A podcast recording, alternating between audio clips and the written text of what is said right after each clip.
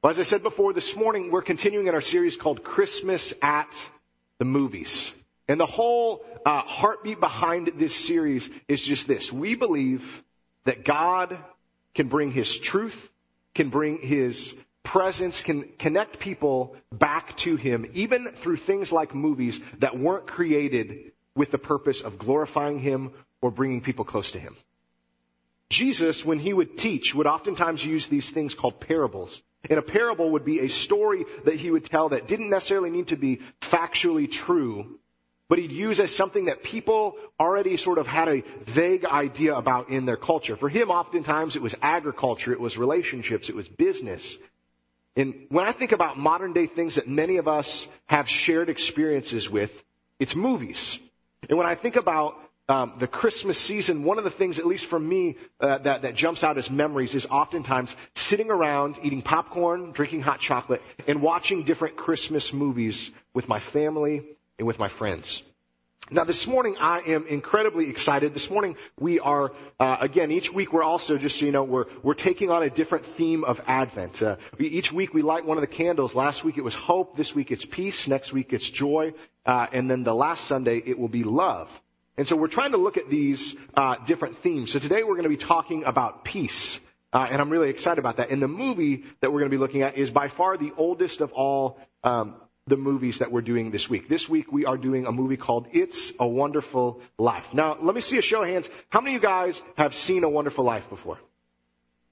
Great movie. So I'm, I'm going to tell, there's some people asking before who said they didn't see this movie before service. Will there be spoiler alerts? Absolutely. If you haven't seen it by now, it came out like in 1947. Like you've had time.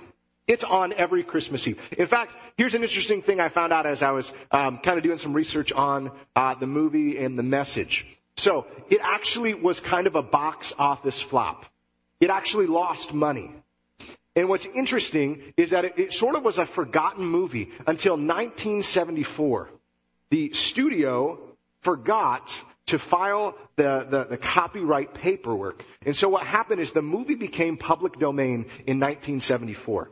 And so, uh, cable companies and different um, local uh, TV stations were looking for uh, different holiday content to um, you know, be cheap and, and, slide into slots. And so what ended up happening is It's a Wonderful Life became a popular movie on TV from the 70s on. Now eventually they dealt with some legal battles and got that there. But because it was uh, lost its copyright and people could use it. And so it's interesting that a movie that is as iconic and as wonderful uh, as It's a Wonderful Life is, it's crazy to think that if that never gets filed, is it this classic Christmas movie that we think about today?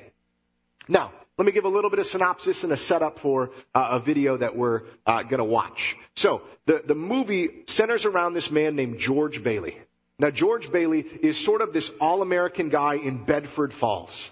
George is a guy who has dreams and ambition. He's the guy who everyone wants to be, all the girls want to be with, and he uh, has amazing talents. But he has some different moments in his life that set him back. And so what ends up happening is slowly over time, George, who is this loyal leader who cares about his family and cares about his community, has to let go of some of his dreams and desires and aspirations of getting out of this small town, of becoming a famous architect and traveling the world. Instead, he ends up having to stay in his hometown, running his failing family business, and never really getting to fulfill the dreams that he wanted to fulfill. Now we'll get into how the movie ends. Part of it also happens where uh, he gets to the point where he's ready just to end it all. And this angel Clarence comes and helps him understand what his life would be like if he was never born and how important his life is to many other people's lives.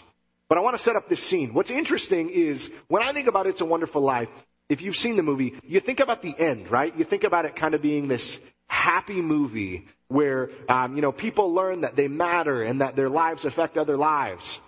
And that's so true. But it's honestly a pretty dark film. It's pretty raw and, and emotional. In fact, uh, a lot of people I've been seeing share on Facebook, um, Jimmy Stewart, who uh, plays George Bailey, actually this is his first movie post being uh, a World War II uh, pilot. He saw a lot of different action, and he was dealing with um, PTSD and other things. And this movie, in some ways, he credits as being somewhat therapeutic, but in some ways you can see some of the rawness of him dealing with some of his own demons or lack thereof peace in his own life. And so let me set up this scene, this scene that you're going to watch here. Uh, George, at this point, uh, everything just feels like it's falling apart. And, and, and when everything is coming to a head in his life, is that all of the money for his local family business uh, the money has been misplaced and been, been kind of stolen by uh, the uh, the evil Mr. Potter. And so this is him uh, having a little bit of a moment with his family. Uh, check out this clip and see if maybe you resonate at all with George Bailey. Dad, how should I know? What do you think I am, a dictionary? Tommy, stop that, stop it. Janie, haven't you learned that silly tune yet? You play it over and over again. Now stop it, stop it.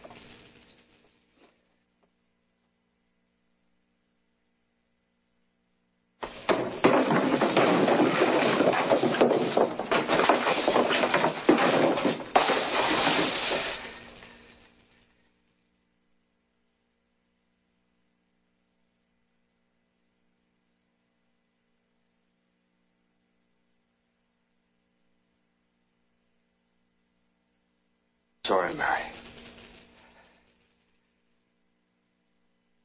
Annie, I'm sorry. I, I didn't mean that. I, go on and practice.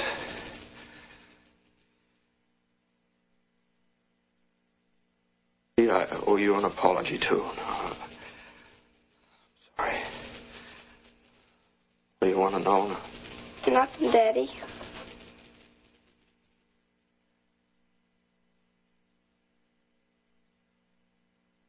The matter with everybody? Janie, go on. I told you to practice. Now go on, play. Oh, Daddy.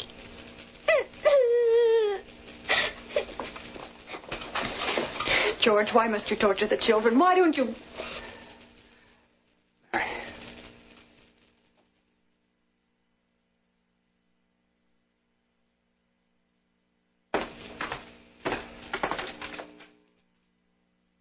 Merry Christmas.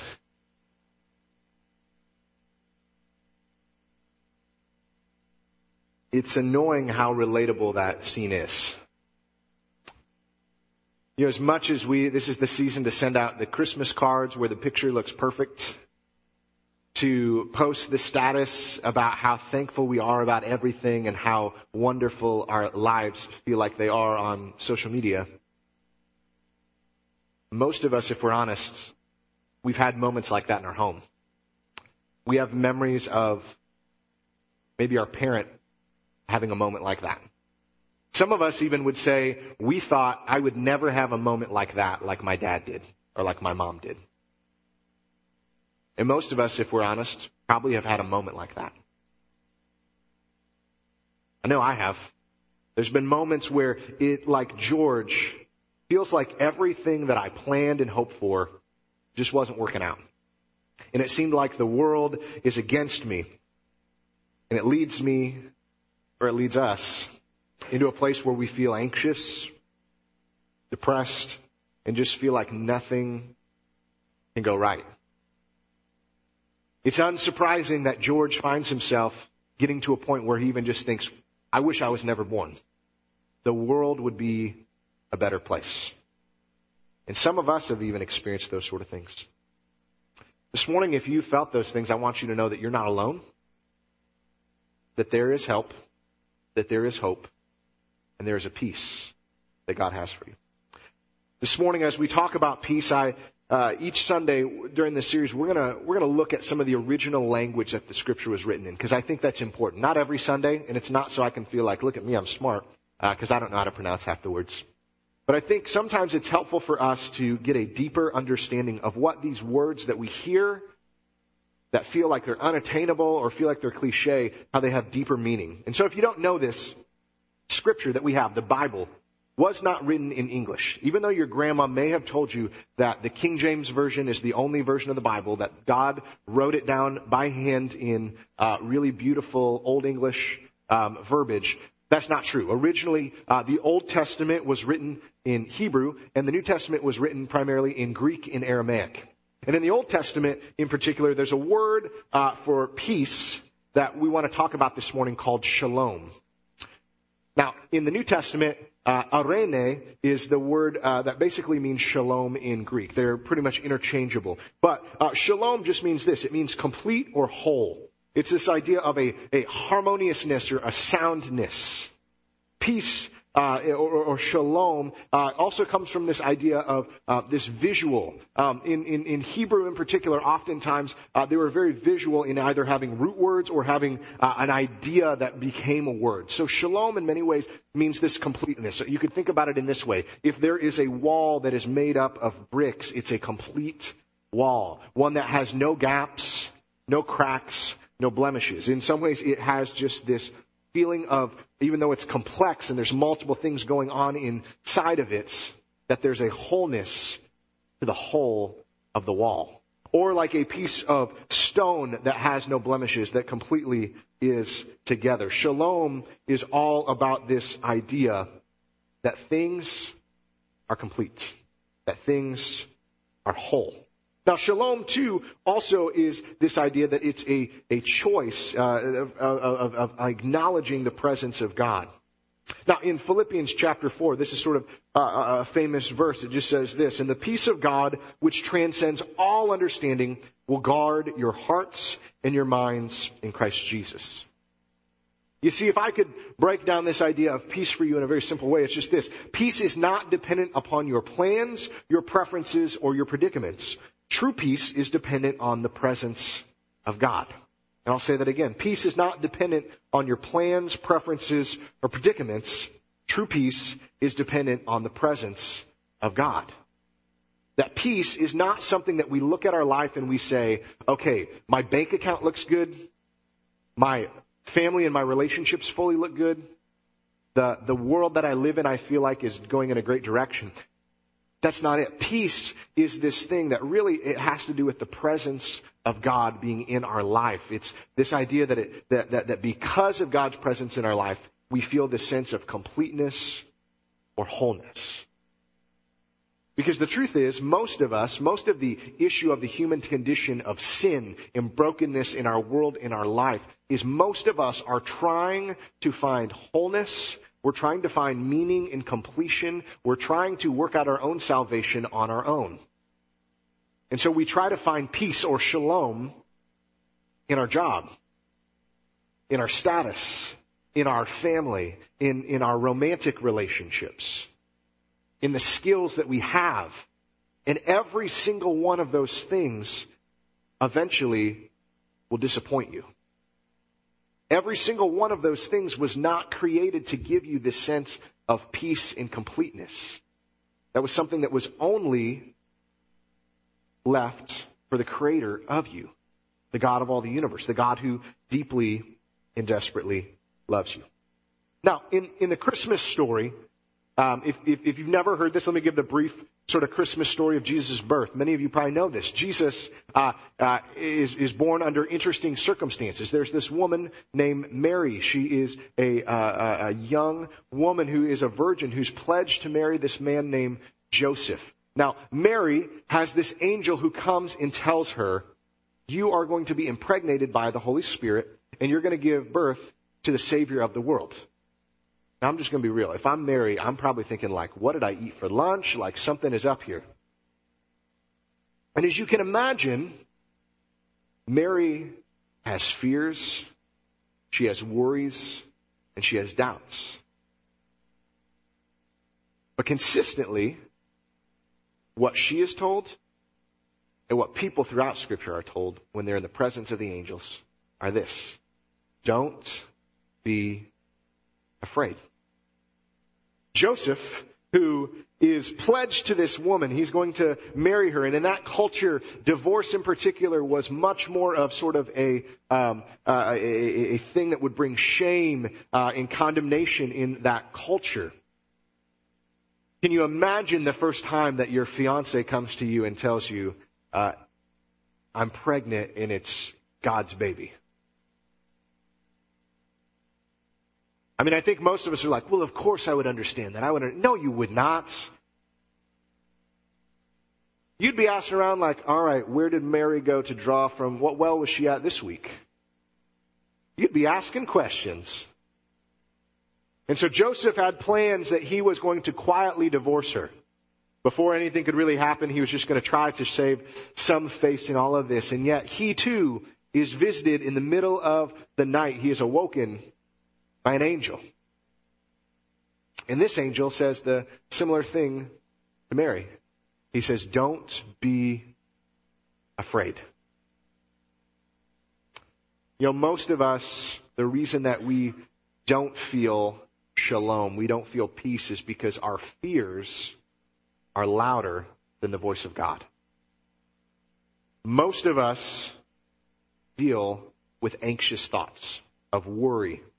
We think through the worst case scenario. It just takes one moment for us to have a thought and we start going down the bunny trail of how everyone hates us. We'll never measure up. My life is over. And yet even in the midst of moments where either God is doing something in our life, like Mary and Joseph, or even when we've messed up, God comes near to us and gently reminds us, don't be afraid. And he says, don't be afraid because I am with you. It's easy to say, don't be afraid to someone and then leave them. I mean, think about this. I used to think about this when uh, I was a kid and I didn't always like the dark. And my, you know, my brothers or my parents would just be like, just don't be afraid. You're good. All right. I'll see you later. It's like, well, that's easy for you to say. You're going into a light room now. And yet when God tells us not to be afraid, it's not from this empty promise. It's not from this idea of like, just like it'll work out. It's fine. No, no, no. He says, don't be afraid for I am with you. I'm not leaving you during this moment. I'm not leaving this up to chance. I'm not sitting back watching this like it's a movie for the first time, wondering what's going to happen. The God of all the universe knows exactly where your story began, where your story is now, and where your story is going. And guess what? He's not afraid. He's not worried. And while we think that we can just wreck our lives to a place where there's no redemption, God says, you are not that impressive or that important. You are important and you are valued in love because you are my son and you are my daughter. But don't give yourself so much credit that you can ruin your life. Don't give yourself so much credit that your failures can outrun my faithfulness. Because it can't. You see, fear fails when we pick a posture of peace in our lives. Our fears begin to have failure. They begin to feel silly and not really work themselves out when we begin to choose this posture, this presence of peace in our life. Because it's a gift. Peace is not something, this idea of shalom isn't something that you can just find yourself. You know, there's lots of, uh, while I think mindfulness, I think slowing down, I think there's a lot to be said that Christians, we could practice things in our lifestyles to help us connect with God better. But there's not this way where we can find our own inner peace on our own. But I do think that peace, this gift from God, this presence, is a gift and it's a choice that we make whether or not we're going to open the gift that He's given us.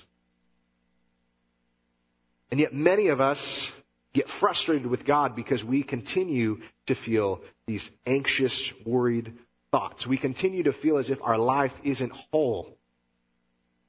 And yet, if we're honest, most of us, when we feel that way, are not deeply connected to God. We're not really living a life following Him. We're trying to live a life that we've created, that we've planned, that we've hoped for, and we're trying to ask God to come alongside. We're not asking Him what He wants for our life. We're telling Him what we want for our life, and we want Him to give us a stamp of approval. It's sort of like a kid who asks for something uh, for Christmas, and you ask for peace, you ask for these things, and yet when God gives you the thing that you asked for, it isn't what you thought it was going to be. And so you're frustrated. But the truth is, we can't get frustrated with God when we ask for peace, but we don't follow through with opening the gift that He has for us.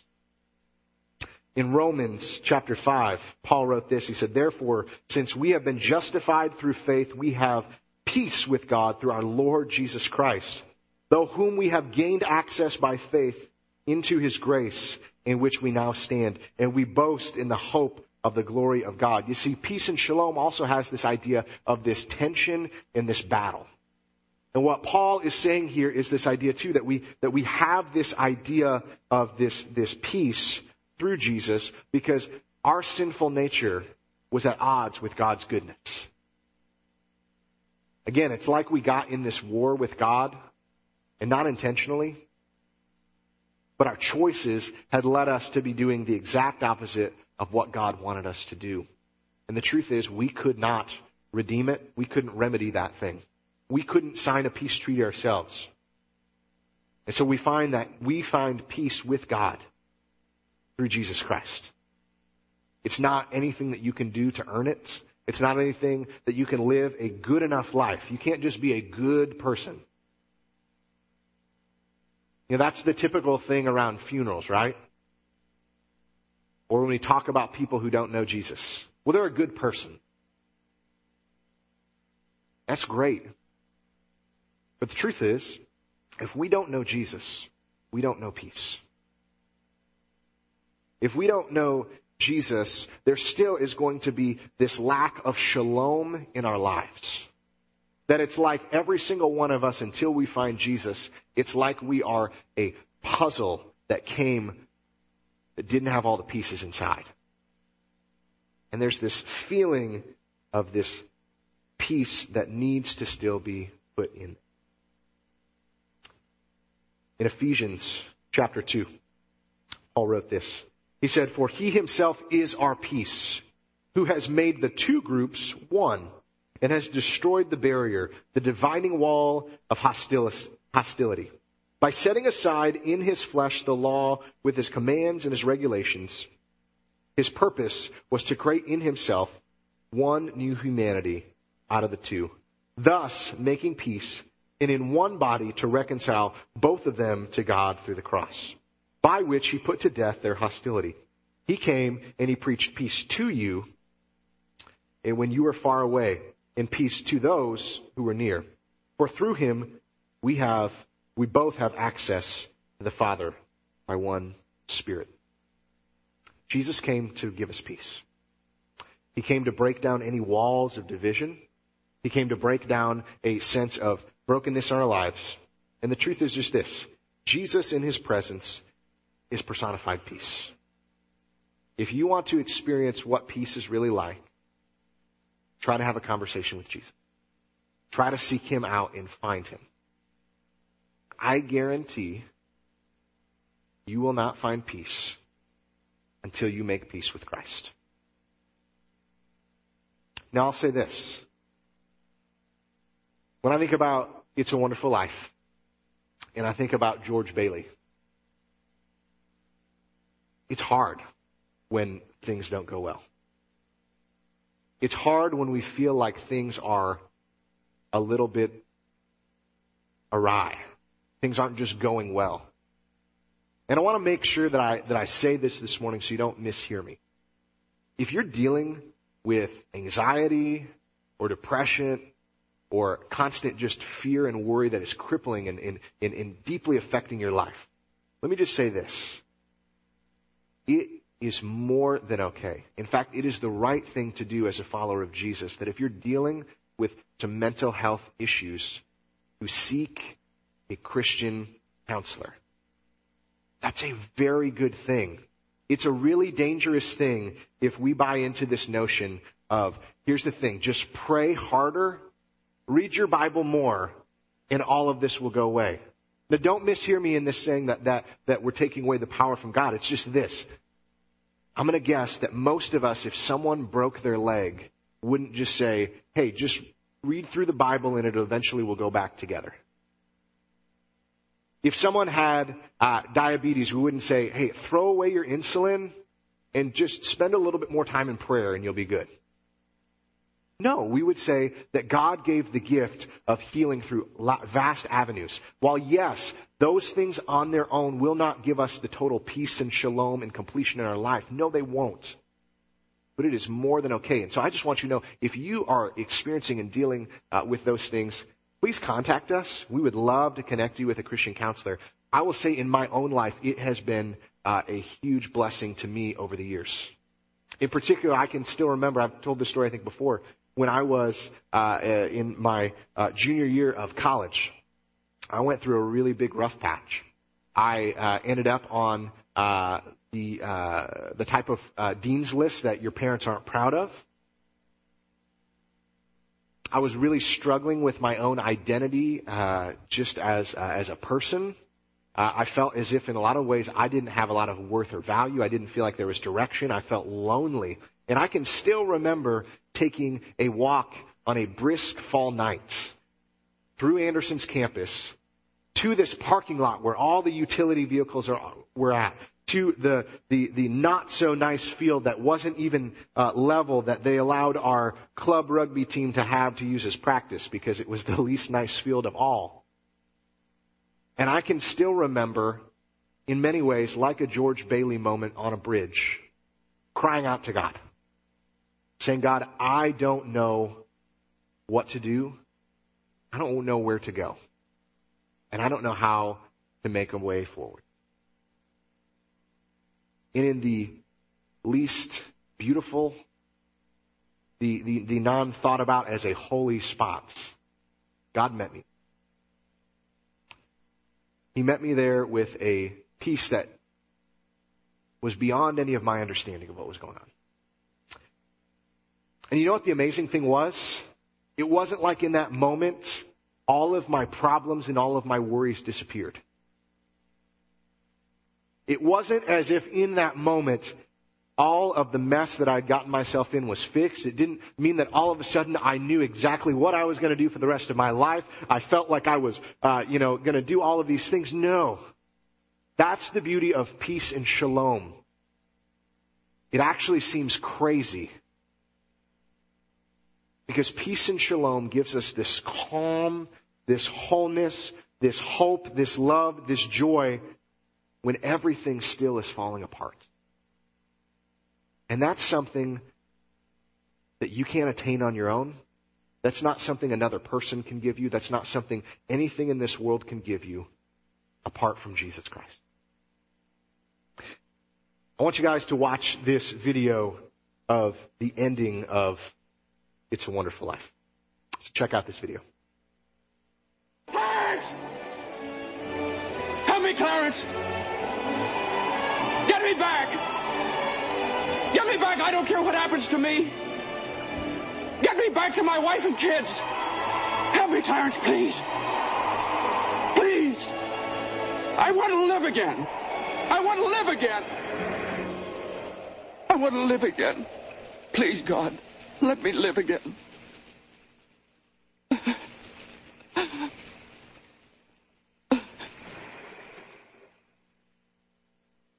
Hey, George!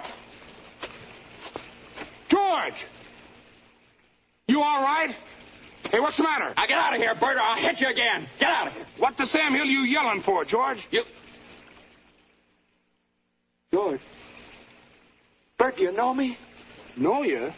you kidding? I've been looking all over town trying to find you. I saw your car piled into that tree down there, and I thought maybe you. Hey, your mouth's bleeding. Are you sure you're all right? What you. My mouth's bleeding, Bert! My mouth's bleeding! Zuzu's petals!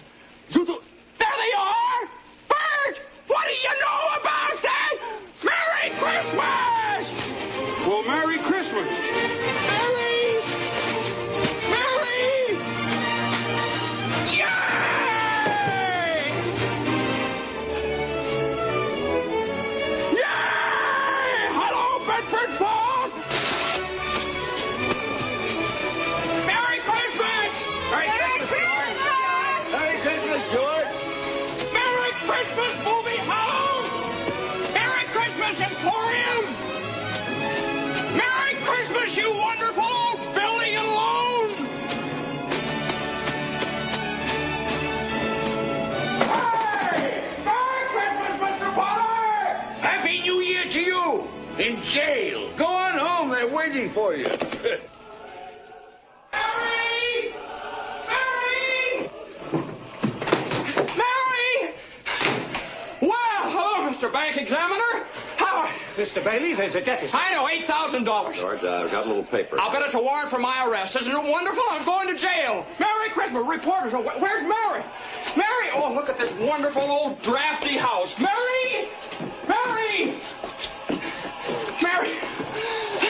Have you, have you seen my wife? Mary Kids! Pete! Oh. Kids! Janie! Janie, call me! Look at Oh, I could eat you up. Where's your mother? She went looking for you. With Uncle Billy. Daddy! Zuzu! Zuzu, my little ginger snap, how do you feel? Fine. Not a smidge of temper. Not a smidge of... Hallelujah! Hello. George! George, darling, where you? George, darling, where are you? Oh, oh, oh George, George, George, George, George, Oh, oh Miss George. Let me you. Real? Oh, George, George, well, you have no idea what's happened to me. you have no idea what happened. Oh, come on, George, come on downstairs. Quick, they're on their way. All right. Come on. Come on in here now. Now you stand right over here by the tree. Right there, and don't move. Don't move. What's happening? Wow. I hear them coming now. George, it's a miracle. It's a, it's a miracle. What's happening? Who's gonna come, Daddy? Come, Daddy. Come in, Uncle Billy. Everybody in here. George!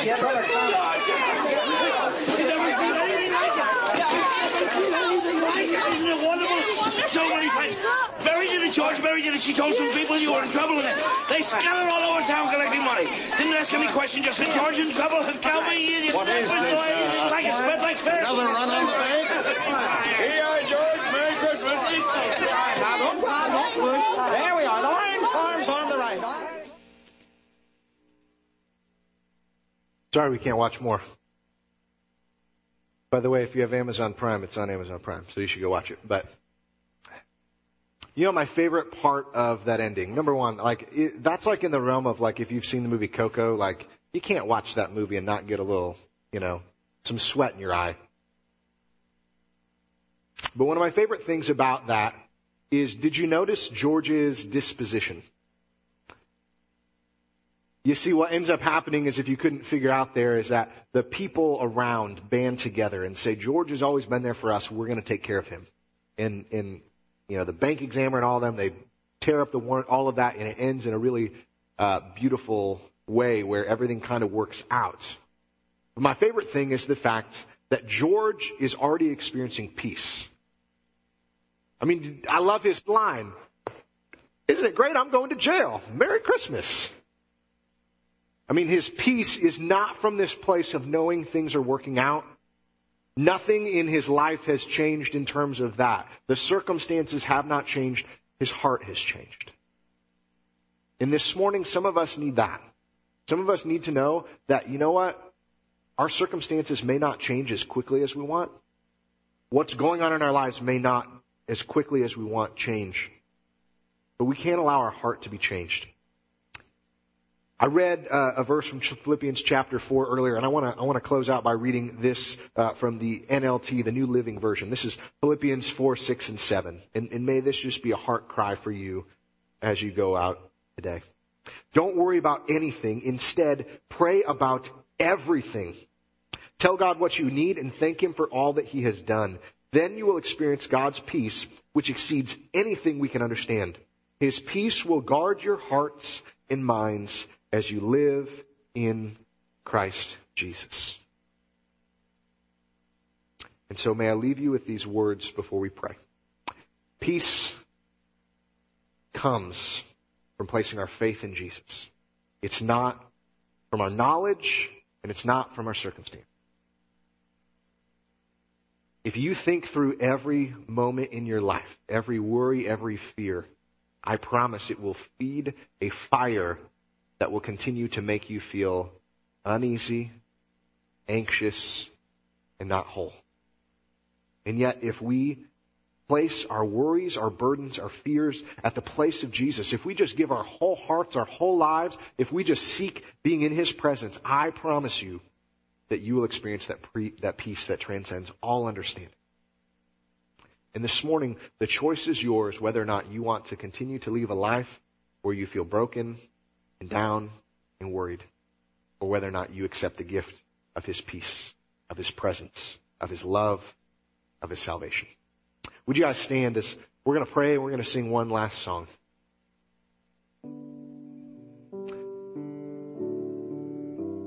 Father God, I thank you for the fact that God, we don't have to try to complete ourselves. That there's not a, a bunch of hoops we have to jump through. That there's not this test that we have to pass. But God, I thank you for the fact that peace is personified by your son Jesus. That God, for us to experience peace, all we have to do is call on his name. Acknowledge him as Lord. Ask for forgiveness for the sin and brokenness in our lives and proclaim that we want to be a follower of Jesus. And God, then we will experience peace. We will experience shalom in our lives. So God, this morning I pray that you would give us courage and bravery to call out to you. To not stay on the bridge of despair, but to go running home to our Heavenly Father. God, whatever you want to speak to us this morning, our ears are open and our hearts are open. In Jesus' name I pray. Amen.